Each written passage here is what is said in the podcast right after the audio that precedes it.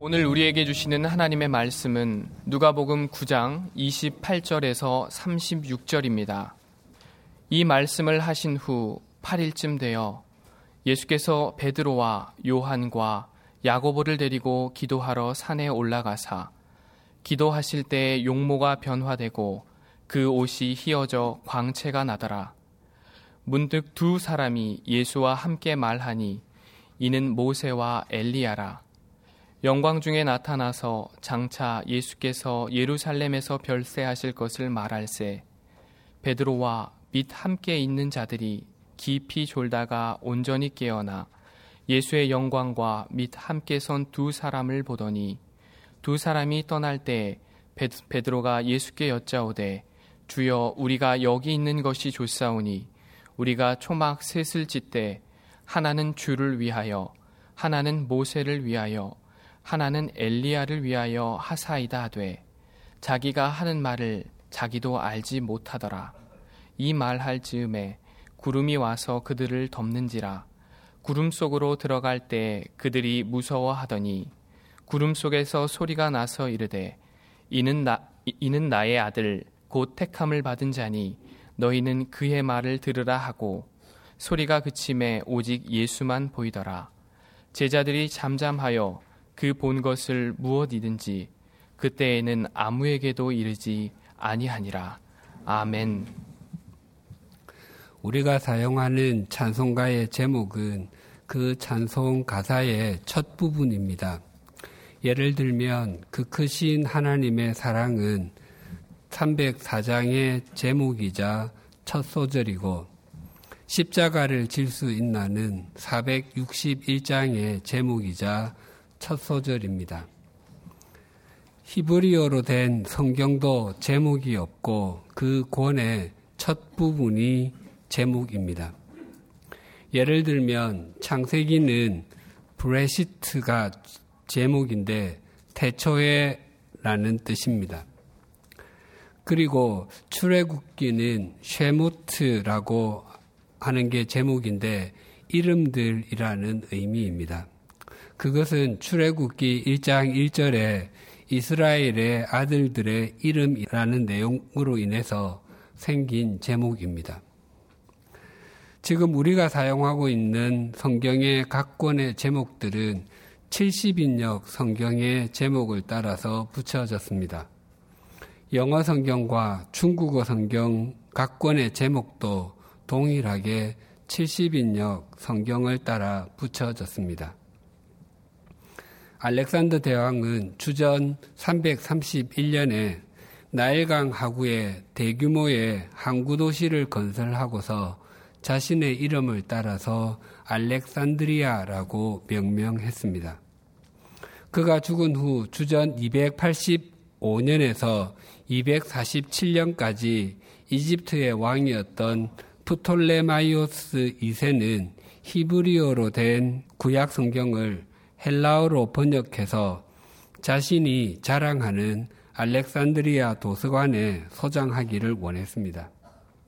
그래서 그의 요청으로 예루살렘의 대제사장이었던 엘르아살은 이스라엘 12지파에서 각각 6명씩 모두 72명을 뽑아서 두루마리 성경과 함께 이집트로 보냈습니다.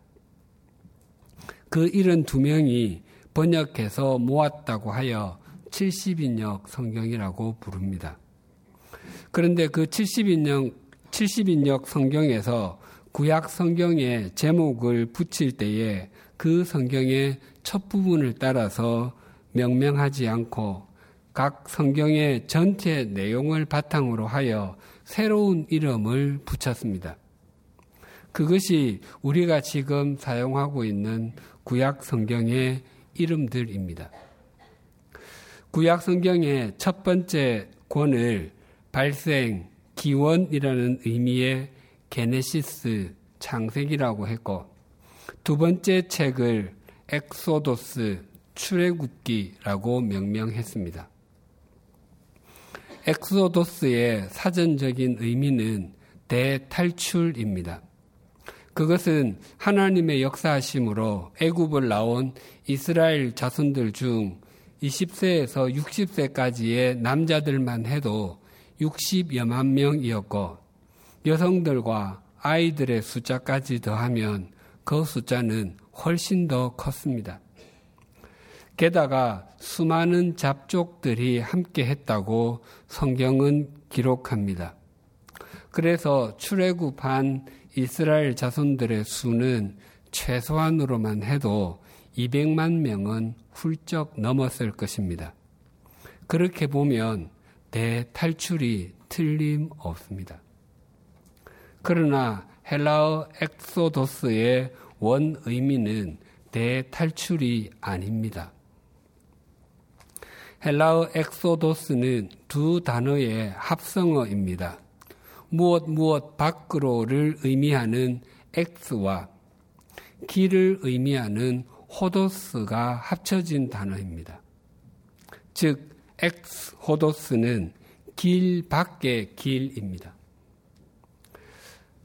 그래서 엑스 호도스는 애굽 속으로 들어가던 삶의 길에서 벗어나 가나안으로 들어가는 삶의 길로 바꾸는 것이고, 죄악과 어둠의 길에서 나와서 생명과 빛의 길로 바꾸는 것입니다.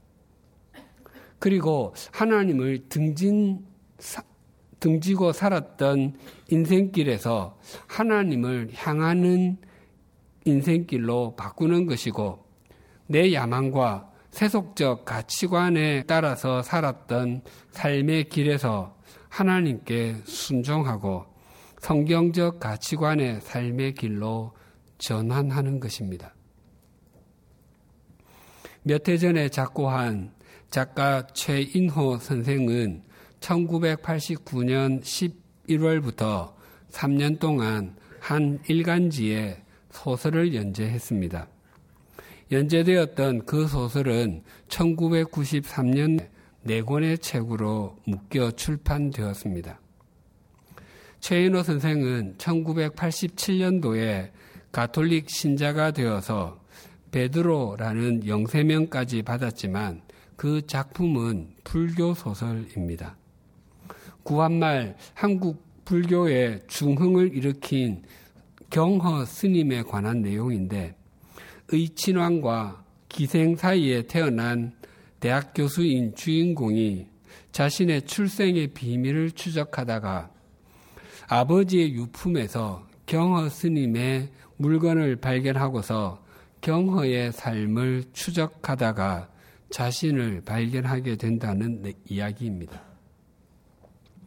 그 소설의 제목이 길 없는 길입니다. 길 없는 길이 불교적이라고 한다면 길 밖의 길은 기독교적입니다. 길 없는 길은 길이 아닌 곳에서 어디가 길인지를 몰라 하며 스스로 그 길을 찾아야 한다면, 길 밖의 길은 하나님께서 만들어주신 세상의 길이 아닌 영원한 길입니다. 우리는 그 길을 만들거나 그 길을 찾는 사람들이 아니라 하나님께서 인도하시는 대로 순종하며 그 길을 걷는 사람들입니다. 그래서 길 없는 길과 길 밖의 길은 같은 듯 보이지만 전혀 다른 길입니다. 오늘 본문에도 길 밖의 길에 대해서 증거하고 있습니다. 28절이 이렇게 증거합니다. 이 말씀을 하신 후 8일쯤 되어 예수께서 베드로와 요한과 야고보를 데리시고 기도하시러 산에 올라가사. 이 말씀을 하신 후라고 하는 것은 예수님께서 가이사랴 빌립보에서 제자들에게 이르신 말씀 후에라는 의미입니다. 예수님께서는 흰 대리석으로 지어진 웅장한 로마 황제의 신전이 있는 곳에서 제자들에게 사람들이 나를 누구라 하느냐고 물었습니다. 그때의 제자들은 사람들이 말하기를 세례자 요한, 엘리야 선지자, 예레미야 선지자, 여러 선지자 중에 한 명이라 한다고 답변했습니다. 예수님께서 다시 물으셨습니다. 너희는 나를 누구라 하느냐? 그때의 제자들 중에 대표자격인 베드로가 하나님의 그리스도입니다라고 답변했습니다. 그때부터 예수님께서는 당신이 고난을 받으시고 죽임을 당한 후에 부활하실 것에 대해서 제자들에게 말씀하셨습니다. 그리고 예수님을 그리스도라고 고백하는 제자들도 자기를 부인해야 하고 날마다 자기 십자가를 지는 역설의 존재임을 말씀해 주셨습니다. 예수님을 따르던 제자들은 예수님이 하나님의 그리스도이십니다라는 이 한 문장의 고백을 지키기 위해서 십자가에서 거꾸로 매달려 죽임을 당하기도 하고 참수를 당하기도 하고 살 가죽을 벗김을 당하며 죽임을 당하는 것도 마다하지 않았습니다. 또 이 고백을 지키기 위해서 초대교회 성도들은 재산을 몰수당하고 지하 토굴에서 자손 대대로 300년에 가까운 세월을 살았고 어떤 그리스도인들은 원형 경기장에서 맹수에게 찢겨 죽임을 당하기도 했습니다. 종교개혁자들도 이 고백을 그토록 소중하게 여겼기 때문에 그들의 평생을 드리고도 아까워하지 않을 수 있었습니다. 지난 2000년 동안 여러 시대에 이 세계 곳곳에서 고난과 박해를 당했던 사람들이 예수님이 하나님의 그리스도이십니다라는 이 고백 때문에 버틸 수 있었고 수많은 복음 전도자들이 자기 목숨을 드렸고 더 드릴 수 없어서 아쉬워했습니다. 우리들이 이 자리에 있음도 이 고백을 우리의 것으로 여겼고 앞으로도 여기며 살기 위함입니다. 이런 말씀을 하신 후에 예수님께서는 제자들 중에 세 사람, 베드로와 요한과 야고보 두 형제들을 데리시고 산으로 기도하러 가셨습니다. 그 산이 어느 곳인지에 대해서는 학자들의 의견이 일치하지 않습니다. 헤르몬 산이라고 말하기도 하고 다볼 산이라고 말하기도 하고 또 다른 산이라고 말하기도 합니다. 그 산이 구체적으로 어느 산이었는지를 아는 것보다 더 중요한 것은 예수님께서 기도하시기 위해서 그 산을 찾으셨다는 것입니다. 그 산에서 예수님께서 기도하실 때에 어떤 일이 일어났는지를 29절이 이렇게 증거합니다. 기도하실 때에 용모가 변화되고 그 옷이 휘어져 광채가 나더라. 예수님께서 기도하실 때에 예수님의 본래의 모습이 되셨습니다. 마태복음에 보면 예수님의 얼굴이 해와 같았다고 증거합니다. 해는 하나님을 묘사할 때 사용하는 단어입니다. 사도 바울이 사울이었던 시절 예수님을 따르는 사람들을 추혹하고 잡아 죽이는 것을 마땅하다고 여겼던 때에 다메섹으로 가다가 부활하신 주님을 만났습니다. 아니, 주님께서 그를 찾아와 주셨습니다. 그 장면을 사도 바울이 아그립바 왕 앞에서 이렇게 간증했습니다. 사도행전 26장 13절이 이렇게 증거합니다. 왕이여 정오가 되어 길에서 보니 하늘로부터 해보다 더 밝은 빛이 나와 내 동행들을 둘러 비추는지라. 예수님께서 사울을 찾아주셨던 때는 해가 중천에 떠 있는 시각인 정오였습니다. 그렇게 햇살이 강렬한 때에 예수님으로부터 오는 빛은 더 밝았습니다. 오늘 본문에 예수님의 용모가 변화되었다는 것도 그와 같은 표현입니다. 즉 예수님의 모습이 하나님의 모습과 동일했다는 의미입니다. 그리고 예수님께서 입으신 옷까지도 광채가 났습니다. 천이무봉이라는 한자말이 있습니다.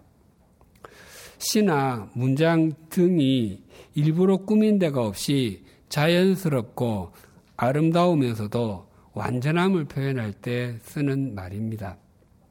또 성격이나 언행에 꾸밈이 없어 아주 자연스러울 때 쓰는 말이기도 합니다. 그러나 이 말의 본래 의미는 하늘의 선녀들이 입는 옷은 바느질 자국이 없다는 데서 유래한 말입니다. 예수님의 옷은 천의 무봉 정도가 아니었습니다. 형언할 수 없을 정도의 모습이었습니다. 예수님의 용모가 변화되시고 입으신 옷이 광채가 나던 때가 기도하실 때였습니다. 기도하실 때에 가장 예수님다우셨다는 의미입니다. 그렇다면 우리 각자도 가장 나다울 때는 기도할 때입니다. 우리가 사람들 앞에서는 자신의 우월함을 자랑하기 위해서 가식적으로 행동하기도 하고 과장해서 말하기도 합니다.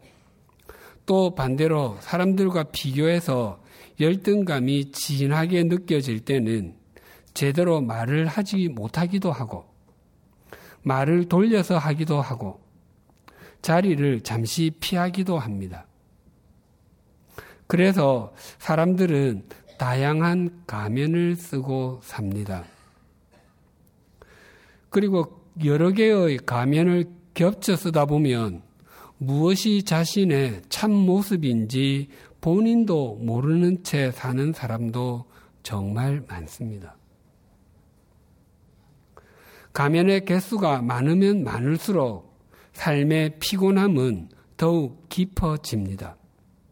왜냐하면 그 모든 것은 자신의 본 모습이 아니기 때문입니다. 그러나 하나님 앞에서는 다릅니다. 하나님 앞에서는 가식, 과장, 회피, 가면을 쓰니 모두 다 불가능합니다.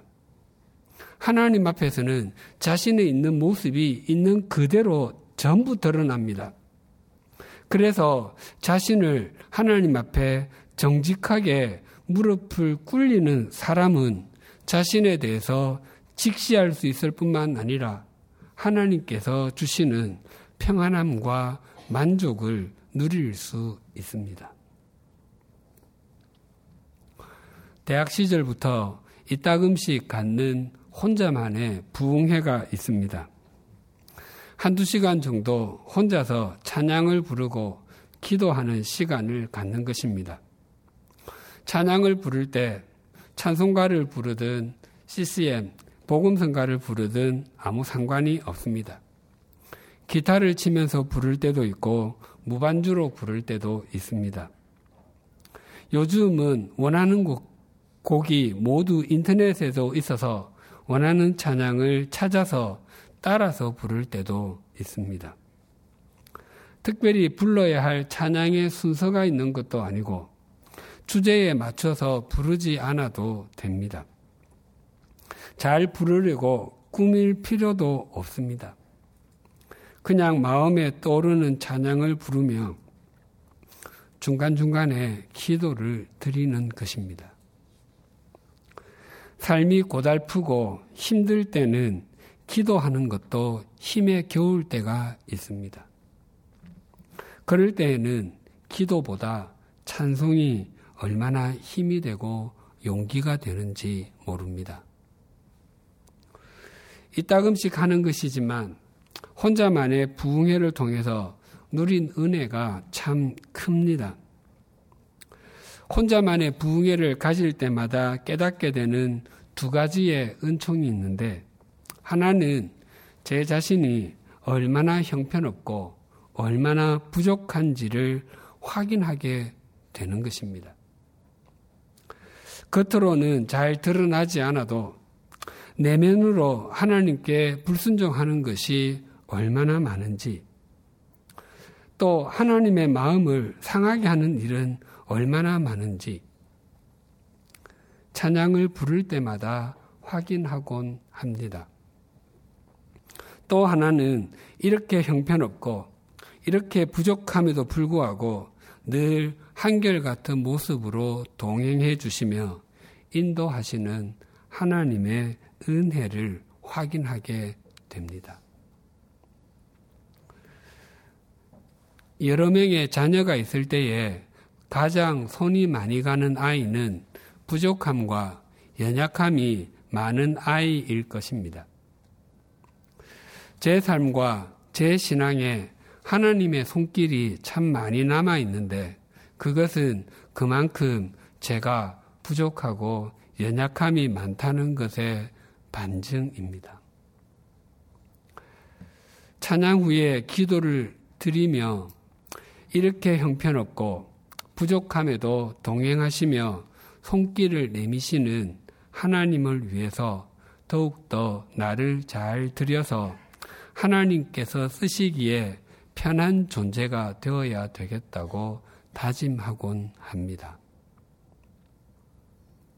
혼자만의 부흥회는 성경 읽기와 더불어 하나님의 은혜와 저의 실상을 발견하는 작은 동산입니다.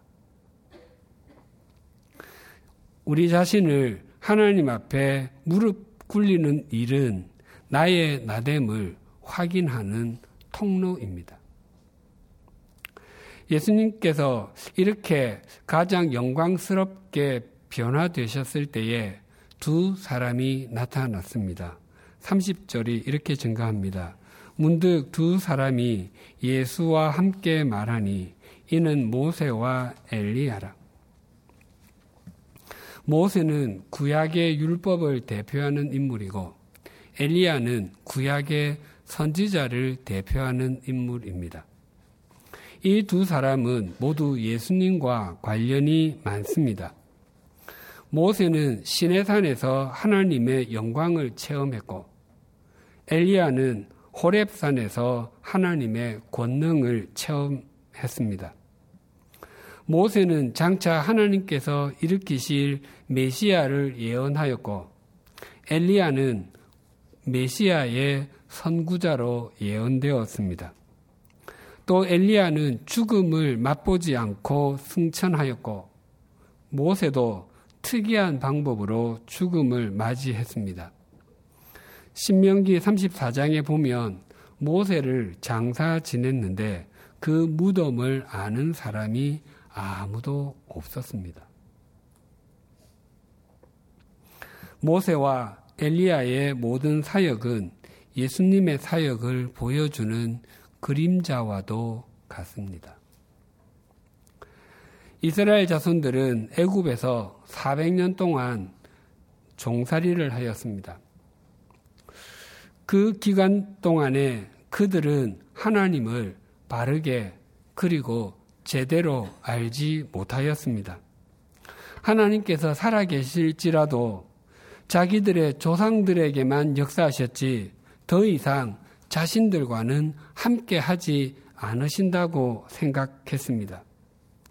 하지만 하나님께서는 모세를 통하여 그들을 자유하게 해 주셨을 뿐만 아니라 율법을 주셔서 하나님의 백성답게 살아갈 수 있는 법을 가르쳐 주셨고, 하나님의 백성으로 오랫동안 잘 살아갈 수 있도록 마음과 정성을 다하여 그들을 가나안 땅에 심어 주셨습니다.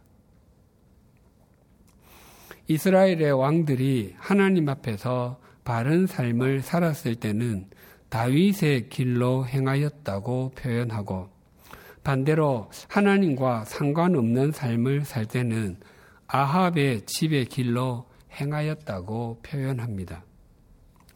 아합은 경제적인 관점에서 보면 아주 뛰어난 왕이었습니다. 하지만 그는 나라는 부강해야 한다는 경제적인 이유로 이방 신들을 들여오는 것을 서슴지 않았습니다. 그는 백성들로 하여금 바알과 아세라를 하나님보다 더 열심히 섬기게 했습니다. 그때 이스라엘 백성들은 경제적으로는 이전보다 더 나은 삶을 살았지만 영적으로는 짙은 어두움 가운데 있었습니다. 어두움을 벗어나게 한 사람이 엘리야 선지자였습니다. 엘리야 선지자는 바알 선지자 450명과 갈멜산에서 어느 신이 이스라엘의 하나님이신지를 대결을 벌일 때에 많은 백성이 거기에 나와 있었습니다. 그때에 엘리야 선지자가 백성들에게 이렇게 촉구했습니다. 열왕기상 18장 21절이 이렇게 증거합니다. 엘리야가 모든 백성에게 가까이 나아가 이르되 너희가 어느 때까지 둘 사이에서 머뭇머뭇 하려느냐. 여호와가 만일 하나님이면 그를 따르고 바알이 만일 하나님이면 그를 따를지니라 하니 백성이 말 한마디도 대답하지 아니하는지라.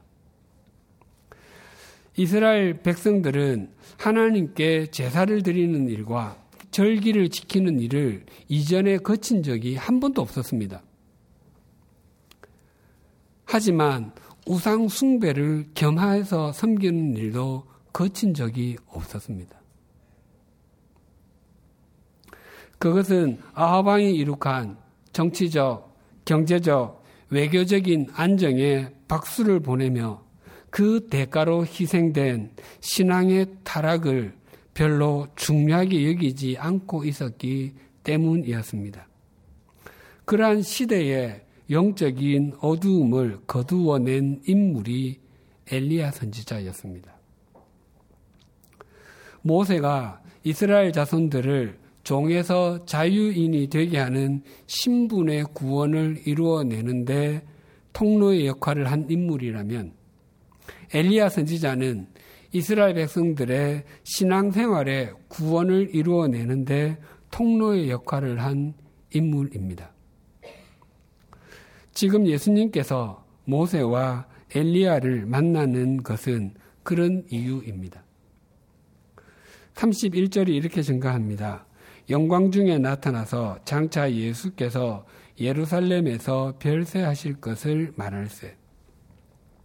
예수님께서는 모세와 엘리야와 더불어 예루살렘에서 있게 될 자신의 별세에 대해서 대화를 나누셨습니다.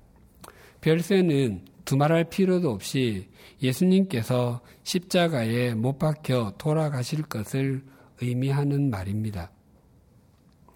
그런데 여기서 별세를 헬라어 성경에서는 엑소도스, 길 밖의 길이라고 사용하고 있습니다. 즉 예수님의 십자가가 또 하나의 출애굽이 되는 것입니다. 예수님께서 엑소도스, 길 밖의 길을 열어주심으로 우리도 죄와 멸망의 길에서 벗어나 부활과 영원한 생명의 길을 갈 수 있게 되었습니다. 히브리서 11장을 믿음장이라고 합니다. 거기에는 구약 시대에 세상의 길을 가지 아니하고 믿음의 길을 걸어갔던 사람들이 등장합니다. 그들의 인생 중에서도 가장 신앙적인 부분을 기록해 놓았습니다. 예를 들면 아벨에 대해서는 믿음으로 의로운 제사를 드렸던 것을 기록해 놓았고 에녹은 하나님과 동행하다가 죽음을 경험하지 않고 하나님의 나라로 간 것을 노아에 대해서는 비가 이전에 내렸던 적이 한 번도 없었음에도 믿음으로 하나님의 명령을 따라서 방주를 만들었던 이야기를 기록하고 있습니다.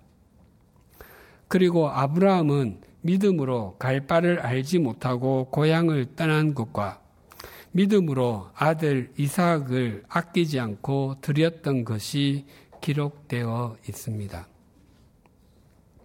그런데 요셉에 대해서는 우리의 생각과 약간 다른 부분이 기록되어 있습니다.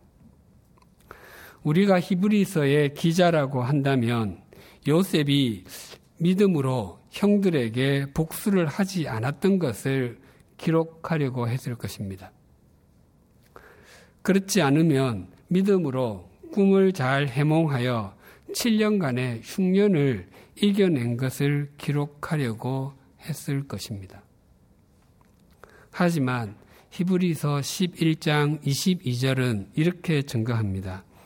믿음으로 요셉은 임종 시에 이스라엘 자손들이 떠날 것을 말하고 또 자기 뼈를 위하여 명하였으며, 히브리서 기자는 요셉의 유언, 즉 나중에 출애굽할 때에 자신의 유고를 가지고 나가달라고 했던 것을 요셉의 일생에서 가장 아름다운 신앙으로 보았습니다. 요셉은 당시 세계 최대의 제국이었던 애굽의 총리였습니다. 그에게는 권력도 있었고 재물도 있어서 갖고 싶은 것의 대부분을 가질 수 있었을 것이고 누리고 싶은 것을 마음껏 누릴 수도 있었을 것입니다. 그가 원하는 것을 하려고만 하면 이루지 못할 일이 별로 없었을 것입니다. 하지만 요셉은 자신이 총리로서 무엇을 더 쌓을 수 있는지, 무엇을 더 누릴 수 있는지를 생각하지 않았습니다. 그가 17세의 청소년으로 애굽으로 팔려와서 13년간의 종살이와 옥살이, 14년간의 풍년과 흉년을 거쳐서 110세의 마지막 숨을 내어쉬는 순간까지 그의 마음속에 자리 잡고 있었던 것은 애굽이 아니라 하나님께서 말씀하신 약속의 땅인 가나안이 자리 잡고 있었습니다. 요셉의 유언은 이스라엘 자손들에게 이곳은 하나님께서 우리에게 약속하신 땅이 아닙니다. 지금 당장은 이곳이 먹고 살기에 편할지 몰라도 당신들은 언젠가는 여기를 나가야 합니다. 그때에 내 유고를 좀 가지고 가주십시오라고 부탁하는 것입니다. 그 의미는 나는 지금 애굽의 총리로 있지만 이것이 나에게 중요한 것이 아닙니다. 나에게는 하나님이 중요합니다. 나는 비록 살아서는 하나님께서 말씀하신 그 약속의 땅에 가지는 못하지만 죽어서라도 내 뼈라도 거기 묻히고 싶습니다라고 소원하는 것입니다. 그래서 400년 후에 이스라엘 자손들이 출애굽하여 가나안 땅에 이르러서 요셉의 유고를 세겜 땅에 장사를 지내므로 출애굽의 여정이 마침표를 찍게 됩니다. 히브리서 11장 22절에서 요셉이 유언한 내용에서 떠날 것이 헬라어로 엑소도스, 길 밖의 길입니다. 요셉은 애굽에서 살고 있었을지라도 그는 이미 애굽의 길이 아닌 길 밖의 길을 가고 있었고 그의 죽음 이후에도 하나님께서 원하시는 길을 가고 싶었던 것입니다. 한 인생이 지금까지의 삶의 길에서 돌아서서 다른 길, 길 밖의 길을 걷게 되는 것은 저절로 이루어지지는 않습니다. 그것은 자기를 부인하고 날마다 자기 십자가를 짐을 통해서 이루어집니다.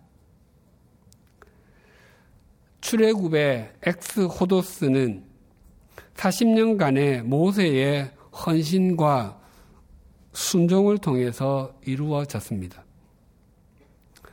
우리의 영원한 엑스호도스는 예수님의 이 땅에 오심과 고난당하심, 십자가에서의 죽으심을 통해서 펼쳐졌습니다.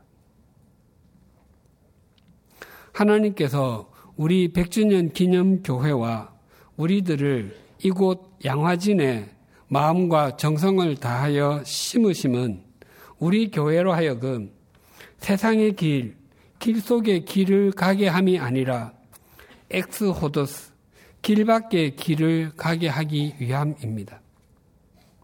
왜냐하면 양화진 외국인 선교사 묘역에 매장되신 선교사님들은 모두 엑스호도스 하신 분들이기 때문입니다. 그분들은 자신들의 조국에서 편안한 삶을 살 수도 있었습니다. 하지만 그분들은 엑스호도스, 길 밖의 길을 가신 주님을 만나고서 주님의 말씀에 순종하여 우리 민족에게 엑스호도스, 길 밖의 길이 있음을 자신들의 삶으로 알려주기 위해서 당시 척박했던 조선 땅까지 찾아왔습니다. 세상살이가 어렵다고 합니다. 사실 어렵지 않았던 때는 단 한 번도 없습니다. 왜냐하면 우리 각자에게 오늘은 지금까지 한 번도 살아보지 않은 날이기 때문이고 우리 사회도 한 번도 잊지 않았던 때를 살아가기 때문입니다. 그래서 사회를, 나라를 걱정하는 사람은 정말 많습니다. 그러나 더 나은 사회로 나아가기 위해서 자신의 삶을 헌신하고 승화시키려는 사람은 정말 극소수에 불과합니다. 소금이 음식 속에 들어가면 소금의 모습이 없어지지만 그 없어짐을 통해서 비로소 음식이 음식답게 만들어집니다. 그것이 소금의 가장 아름다운 모습이고 가장 소금다운 모습입니다. 어둠 속에 있는 양초는 자신을 태워서만 빛을 발할 수 있습니다. 비록 양초가 조금씩 녹아 사라지지만 그 녹아짐을 통해서 어둠의 길을 걷어내고 빛의 길을 만들어낼 수 있습니다. 하나님께서 마음과 정성을 다하여 우리를 심어주신 가정과 일터, 학교, 삶의 자리에서 주님의 말씀에 순종하여 엑스호도스, 길 밖의 길을 걷는 것을 두려워하지 마십시다. 그 길을 걷는 것이 손해를 보는 것이라고도 생각하지 마십시다. 그렇게 하는 것만이 우리 사회의 갈등을 치유하고 바르게 세우는 길입니다. 또한 그것이 우리를 가장 우리답게 만드는 것이요, 우리를 하나님께서 원하시는 모습으로 세우는 것입니다. 엑스호도스, 길 밖의 길을 걷는 그리스도인들만이 이 시대를 위한 하나님의 대책입니다. 기도드리시겠습니다. 하나님 아버지, 저희들을 길 없는 곳에 떨어뜨려 놓으시고 스스로의 힘만으로 살아가라고 하지 않으시고 주님께서 이미 길밖에 길을 만드시고 그 길을 자기를 부인하며 날마다 자기 십자가를 지고 따라오라고 말씀하여 주심을 감사합니다. 하지만 저희들은 아둔하고 근시안적이고 욕망이 가득하여 이 세상 속에 있는 길만 전부라고 생각하고 그 길 속에 있는 것만이 나를 돋보이게 만들어주고 행복하게 만들어줄 것이라 생각할 때가 많았습니다. 그래서 그 길을 열심히 달려갔음에도 길이 아닐 때도 많았고 칠흑같이 어두워 길을 잃을 때도 많았음을 고백합니다. 이런 우리를 엑스호도스 길밖의 길로 인도해 주셔서 감사합니다. 우리를 영원한 생명의 길로 방향을 바꾸어 주시기 위해서 예수님의 고난당하심과 피 흘림이 있으셨다는 것을 잊지 않게 하시고 우리가 걷는 진리와 생명의 길로 더 많은 사람들을 인도하기 위해서 이 악취나고 어두운 세상에서 소금과 빛이기를 망설이지 않게 하여 주시옵소서. 그렇게 사는 것이 하나님께서 우리를 향하신 가장 거룩한 뜻인 것을 늘 기억하며 살아가게 인도하여 주시옵소서. 바라옵나니 6월 12일에 예정된 북미 정상회담이 하나님께서 우리 민족을 위해 예비해 두신 엑스호도스 길밖의 길이 되어서 이 땅에서 더 이상 전쟁이 없게 하시고 무기로 동족이 동족을 위협하는 일도 없게 하시며 남과 북이 공생의 길로 가게 하여 주시기를 간절히 원합니다. 또한 하나님께서 마음과 정성을 다하여 우리를 심으신 삶의 자리에서 우리가 주님의 말씀에 순종하며 예배의 생활화, 생활의 예배화를 살아내며 엑스호도스 길밖의 길을 묵묵하게 걸어가게 하여 주시옵소서. 그리하여 진리와 영원한 생명을 잃고 살아가는 이 땅의 사람들에게 또 삶의 무게에 짓눌려 지칠 대로 지친 영혼들에게 엑스호도스 길밖의 길을 가신 주님을 보여주는 연결고리가 되게 하여 주시옵소서. 예수님의 이름으로 기도드립니다. 아멘.